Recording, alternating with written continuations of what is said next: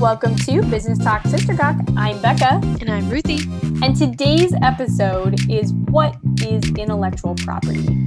Uh, today with us, we have a special guest. His name is Chris. He's going to tell us a little bit about what he does. Thanks so much for being with us today. Thank you. So, the first question really is what do you do? I do a lot of things, but what I, I like doing is I help small business owners grow the value of their business okay. using intellectual property. So, how do you do that? That's an interesting question because uh, the model that's been in existence for a long time is a is of course kind of the law firm model. I'm a patent attorney, intellectual property attorney, so I have my own law firm now. I was once working in a large law firm, you know, one of those corner office things, but um, it you know the billable rate for a, a, lawyer in a corner office is somewhere around $650 an hour. And most small business people can't afford $650 an hour no matter how smart you are and uh, how efficient you are. Um, so i started my own law firm to, to use flat fees so that they'd be relatively reasonable and i could help more small business people grow their businesses.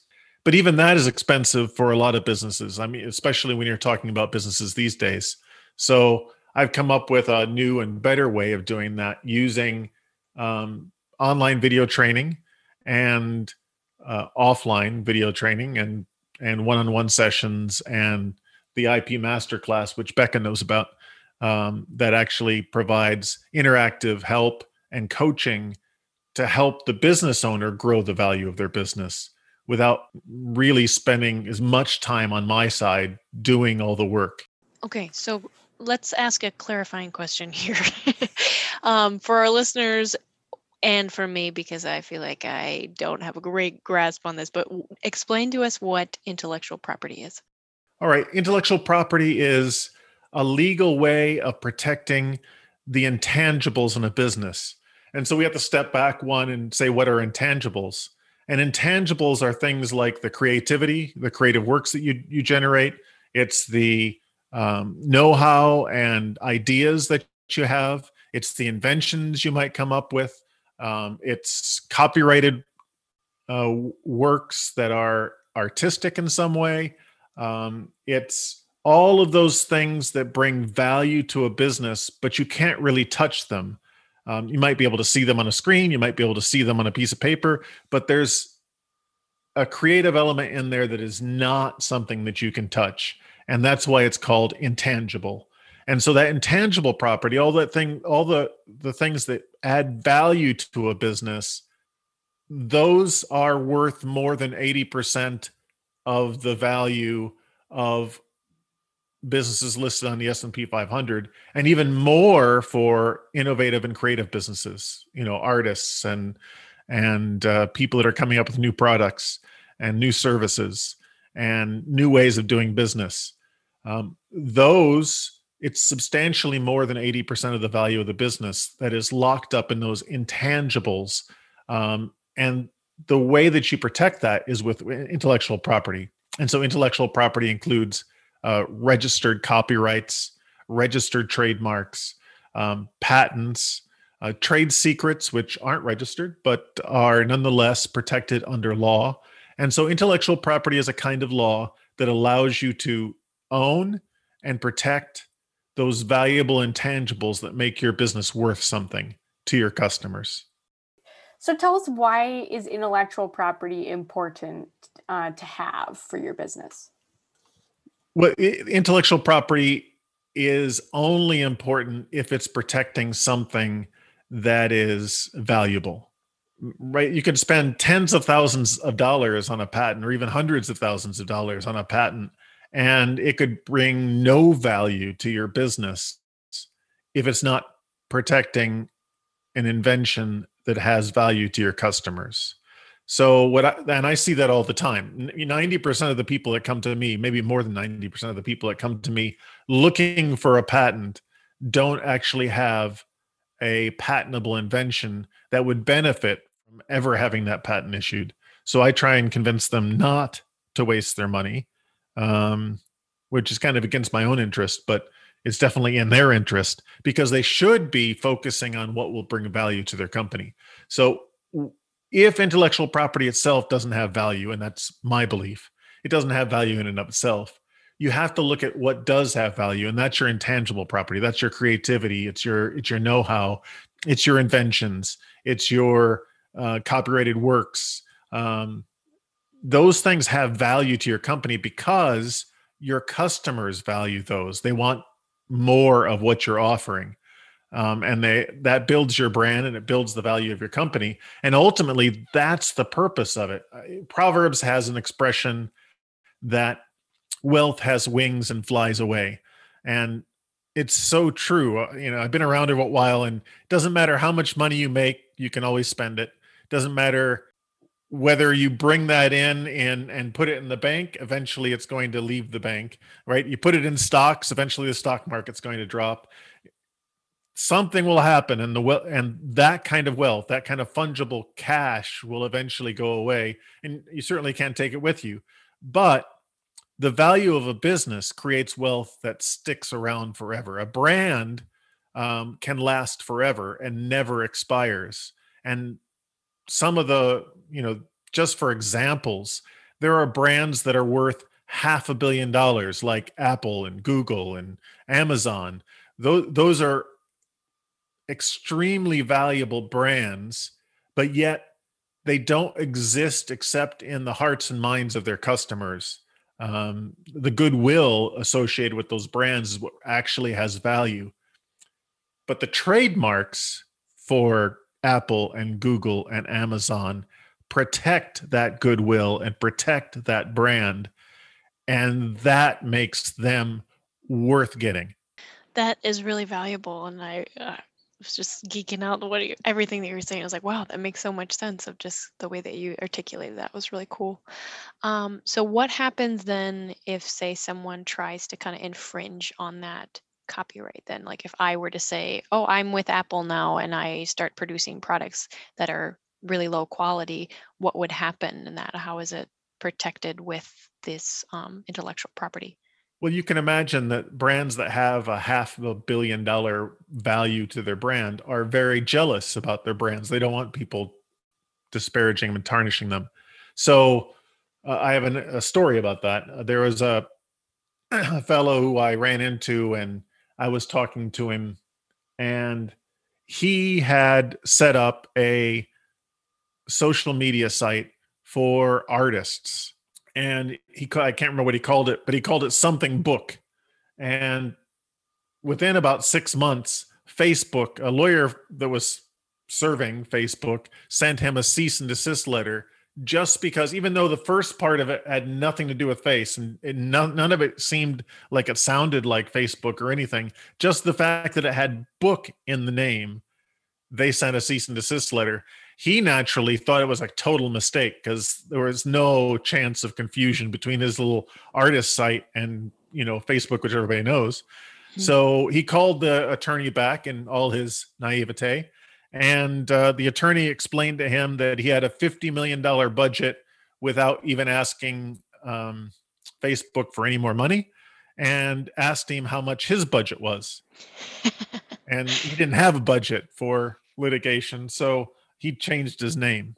Mm. And that's just something when you're when you're looking for a brand name, you have to consider that, right? Do the search, find out whether or not some large company that's going to have a team of lawyers suing you uh, owns something similar and avoid that right come up with something distinctive of your own and, and he eventually did and the name was better and I, I can't remember what it is he sold the company off before he even met me and um, and made some money on it. But he came up with a better name than his original, whatever it was, book. And it turned out good for him. But mm. it doesn't always turn out good. I, you know, you hear about all these like mom and pop coffee stores that get into lawsuits with some big company and and it puts them out of business and that's always a shame. So part of what I do is trying to keep that from happening and that's why I try and reach business owners early on before they get too carried away in in their brand name and and try and get them to do a search and make sure that they can, they can actually own it because that's the way you own a trademark you own a trademark by using it um, by bu- building up goodwill among your customers And so if you can use, if you can find a trademark that can be distinctively yours, then that's a good trademark. Hmm. So, what intellectual property rights are protected by copyright? Copyright is a really amazing intellectual property right because it lasts for your life plus 70 years if you're an individual.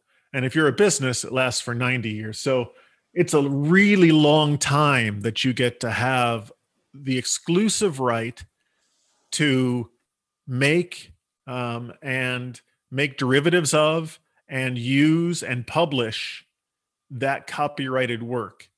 Um, it is the longest period of time other than trademarks because trademarks never expire and trade secrets never expire except trade secrets often get discovered and and will eventually not be secret anymore.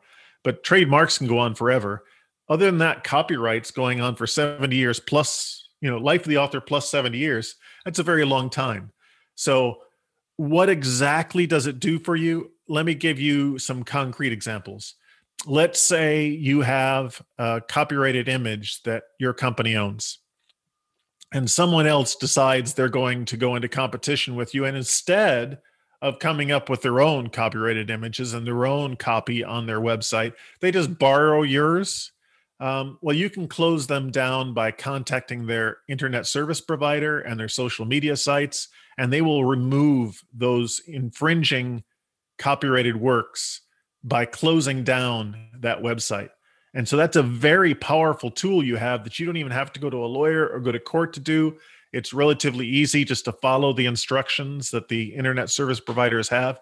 And the reason that that exists is because there's a law called the Digital Millennium Copyright Act, and it requires any internet service provider, in order to get immunity from copyright infringement, to have a reasonable takedown policy, and it, and the guidelines for that takedown policy are really um, favorable to copyright owners because within a few days, like maybe five days, they need to be taking down that infringing website off of their site, and the copyright huh. owner wins. So most copyright owners don't know this really. Um, it it's a very powerful way of protecting your brand. So not only do you protect your brand with trademarks, you can also protect it with copyrights because a lot of times there's also copyright infringement when someone is trying to knock off your brand. Hmm.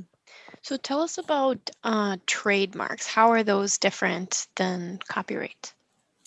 Well, a trademark is entirely different than copyrights because remember, I, I, just said copyrights give you the right to copy things and publish them and make derivative works. Hmm. Well, that's not what trademarks do at all. Trademark is just there to protect consumers from confusion. Hmm. So, what does that mean? If you have two products and they're in competition in the marketplace, and one of the products is called um, Alphabet Stew and the other one is called um, SpaghettiOs, there's no problem, right? Alphabet stew, SpaghettiOs, no one's going to confuse those. But if someone comes and says, you know, I'm going to, I love that Apple, you know, the alphabet stew product. I'm going to come up with an alphabet soup product. Well, obviously consumers are going to be confused because alphabet stew and alphabet soup sound a lot alike and they're going to think it's the same brand, which means that they can no longer trust that that the same quality of that brand because the other company might have an entirely different quality standard. So trademarks trademark law allows a trademark owner to stop an infringer from confusing the consumers by coming out with something that's likely to cause confusion in the marketplace. So it is there specifically to protect the trademark owner's brand, name, brand, identity, um, even its trade dress, which is a concept which most people don't even know about. Trade dress is the look and feel of products, or maybe the packaging of products, or maybe even the look and feel of a restaurant can be trade dress. So it's when a consumer comes in and they see it, they recognize it as belonging to that brand.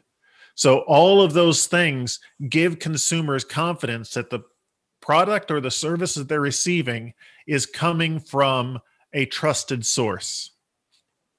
And when someone infringes that, they're actually trying to confuse consumers or inadvertently confusing consumers. Um, and the trademark owner has a right to stop them from doing that. Wow. Okay. So the last the last question on, on that category that I wanted to clarify is what exactly is a trade secret? Can you give us maybe an example of what that would look like?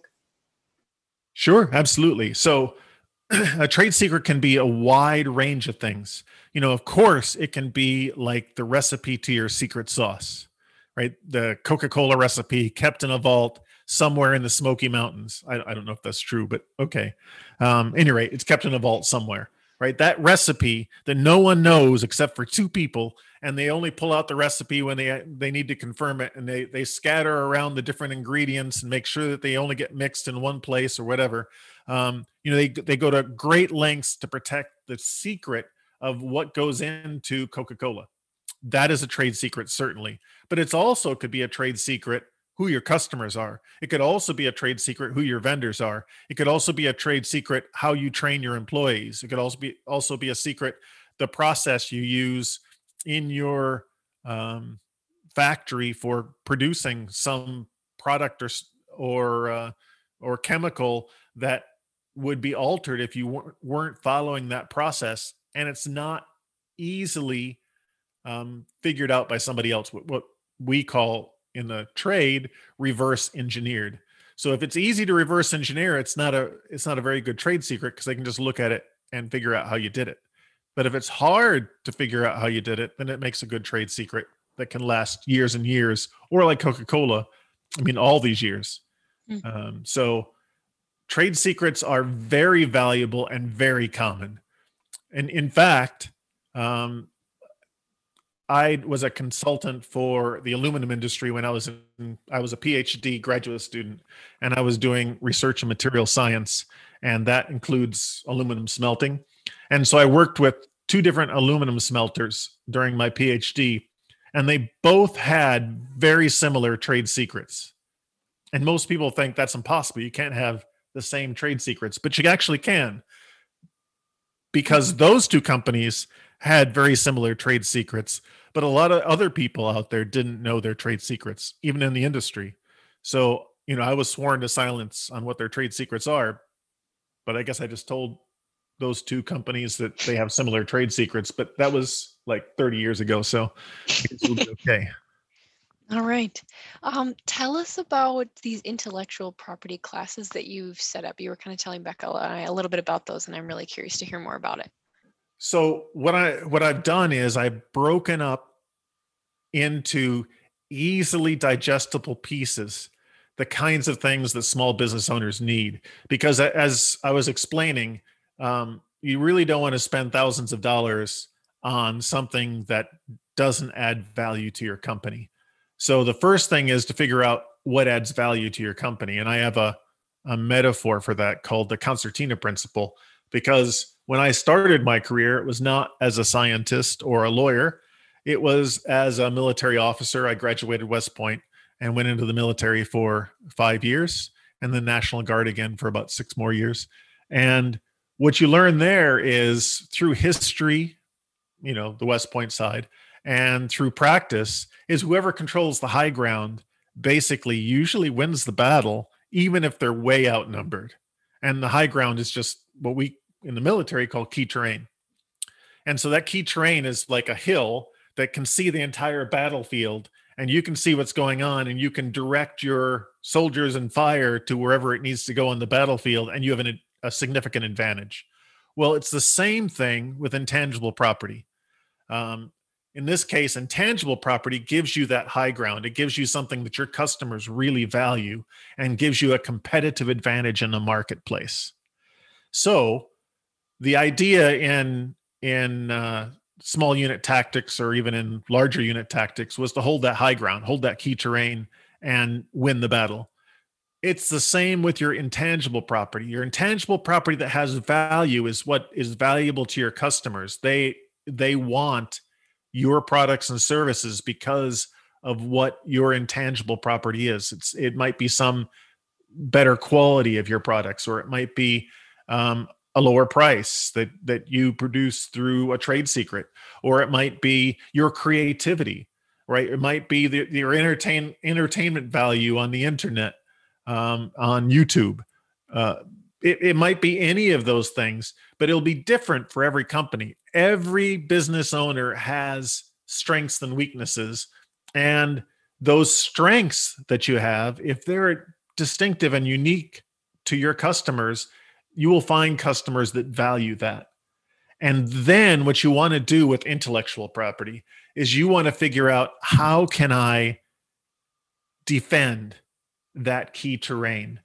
So concertina refers to concertina wire. And my metaphor is that registering a trademark or registering a copyright that's like rolling out a strand of this concertina wire. And i, I don't know if you've ever seen concertina wire um, but it's it comes in these big bales coils and you can a couple of soldiers can stake it out and they can pull out this concertina wire like a, a slinky. If you hmm. I don't know. Some people don't even know what a slinky is anymore. But a slinky is a, a, wire that's circular and you can pull it out and, and it stretches for a long ways and it sets up a really quick barrier. And that can be what your intellectual property does. The, the trademark registration that you file sets up a, a barrier um, that prevents your competitors from encroaching on your key terrain which is your the the intangible property that you have that's so valuable to your business because your customers put a value on it. And it builds a value in your company that makes your company worth something even when you're dead and gone just like the copyright registration that lasts for the life of the author plus 70 years. A business can outlast the owner of the business the the founder of the business so it's it's real wealth that you can create that can go on for generations, and um, you know cash will never do that. Hmm. So, what resources and tools do you recommend to anyone who's looking to learn more about intellectual property? So that's a that's kind of a multifaceted question. Um, certainly, I'm going to recommend my own tools. Um, that's okay. Fair enough. There, there are also lots of free tools out there. So you know there is no reason to go out and use a company um, you know like a LegalZoom or something. Uh, those kinds of companies just put an extra layer over what the real tool is that's doing the job. So if you're going to file a trademark registration you should file that trademark registration with your secretary of state in your state if it's if you're using it only within the state and you should file that registration with the federal government through the United States Patent and Trademark Office if you're going to file it with the federal gar- government. They have their own interface. It's not hard to learn. So, what I do instead of, uh, I think everybody's heard the expression, um, you know, if you give a man a fish, you he's not hungry for, for, a, day, day. Yeah. Right. Mm-hmm. But if but if you teach the man to fish, he's going to be not hungry his entire life. Hmm. So my idea is that it would be much better to teach um, startup entrepreneurs and small business owners how to work with those interfaces that exist that are free than it is for me to charge you know $1200 or something to file a trademark registration for them and mm-hmm. even if i charge you know even if they take a half an hour or an hour of my time to teach them that you know they they actually register like uh, Becca did if they if they register and have a one-on-one call with me I can walk them through the application and teach them how to do it the first time and they'll be able to do it every time after that. Well taking that one step further um, I came up with the upscaling program which is online videos that they can look at and watch and learn from over and over again so that every time that they want to file a trademark registration, they can go through the training and they can just follow the step by step instructions and file their registration themselves or have someone in their organization follow that training and, and file it themselves without the high costs. And it goes from, you know, maybe $1,200 or $1,500 that a trademark attorney would charge to uh, the 250 to 275 dollars that the trademark office charges. Right, that's the government fee. You can't get lo- less than that. Hmm. A Wow. state trademark registration in Florida is only eighty-seven dollars and fifty cents. So if you can do it yourself, that's you can do a lot of them. Let's get down to Florida, I guess. Yeah. um, okay, wow. I I feel like this is a little bit blast sand blasted to my brain with all this knowledge, but this is really good and thankfully it's a recorded audio so we can listen to it again and again. yes, that is the benefit of having recorded audio that you can, or recorded audio and video that you can actually watch it again and again. And sometimes it takes a couple of watchings to get through and and really understand all the material. But intellectual property sounds very confusing.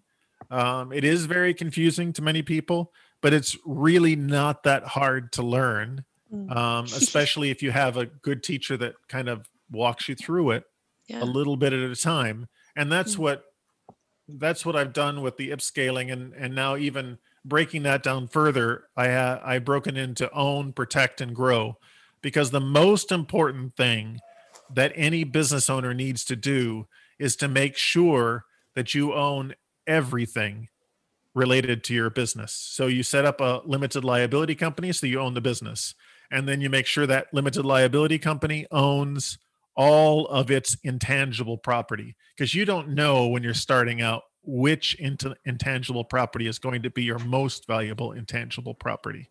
You don't know if it's going to be your creativity necessarily or your your you might come up with some trade secret and inventive process or you might come up with something that's patentable or you might just have a really cool brand that catches on and goes viral. Any of those things can happen when you're starting and it, it's not necessarily what you think it's going to be. So you should make sure you own them all right? Mm-hmm. Yeah. and then the ones that are valuable the ones that turn out your customers really appreciate and, and and it adds the most value to your business you should make sure that those are protected. You run those strands of concertina wire out there to give give that key terrain some ability to defend itself. And you know you start doing everything you can with copyrights and trademark law and, and trade secret law and patent law and whatever else you need to build up that defensive perimeter so that if some large company comes after you and they want to take you out.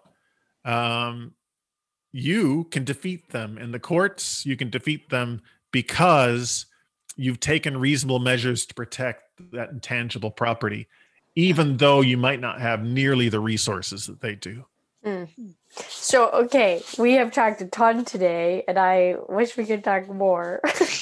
but we're going to transition into a story because uh, you have one that I'm really excited to hear about your entrepreneurial son.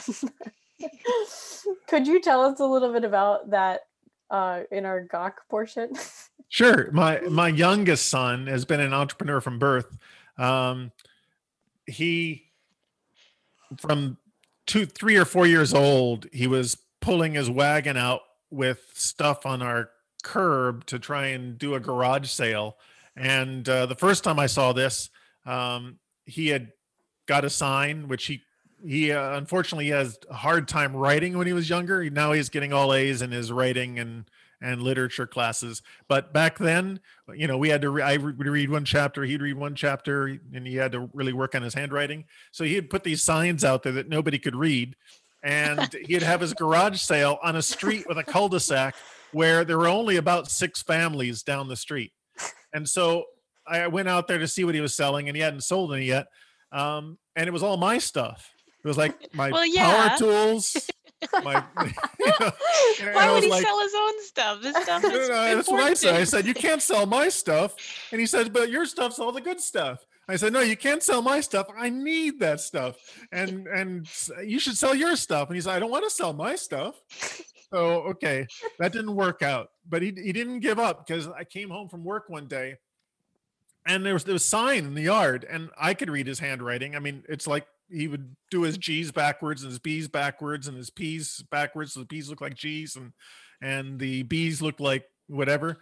And and so I came uh, in, in down the little cul-de-sac street that we're on, and in our yard is a sign that says Gorilla Bank. And so I knew but that sign up. So I went in and I talked to my son and I said, What's this with the Gorilla Bank? And he said, Well, Dadu. They, they call me Dadu because it's a kind of a mix between Tatush, which is Polish for dad, and Dad, which is English for dad. And so they call me Dadu, and you say, Dadu, that's where all the money is. Made perfect sense to him. So he started his own bank. He Uh-huh. started his own bank right there in our yard. Handy. Our siblings that used to always call the bank the candy store because they would always go and get candy.